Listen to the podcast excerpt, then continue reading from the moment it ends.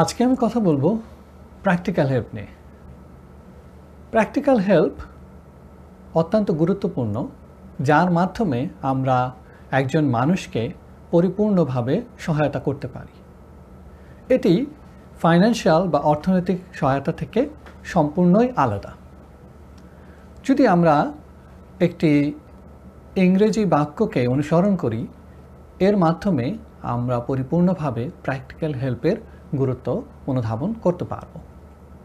বাক্যটি হচ্ছে if you give a fish to a man you feed him for a day but if you teach him how to fish he can feed himself rest of his life অর্থাৎ, একজন মানুষকে যদি আমরা একটা মাছ উপহার দিই, তাহলে সে হয়তো একদিন ভালোভাবে খেয়ে পরে বাঁচতে পারবে।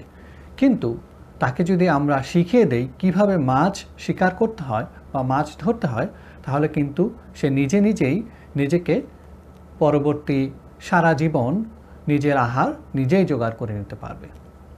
আর এটি হচ্ছে প্র্যাকটিক্যাল হেল্পের মূল তন্ত্র।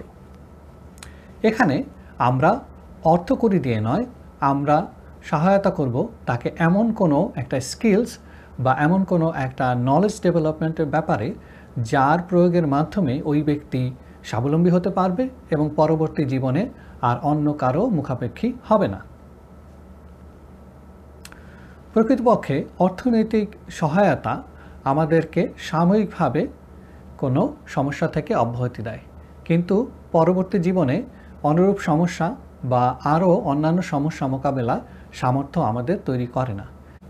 এর ফলে অর্থনৈতিক সহায়তা কার্যকরী উপায়ে কাউকে লং টার্মে সহায়ক ভূমিকা পালন করতে পারে না।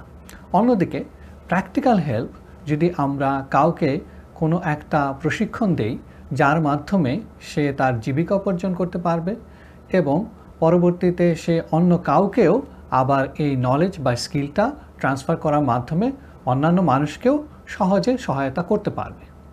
কিন্তু অর্থনৈতিক সাহায্যের মাধ্যমে আমাদের এই লক্ষ্য পূরণ করা অনেকটাই অসম্ভব।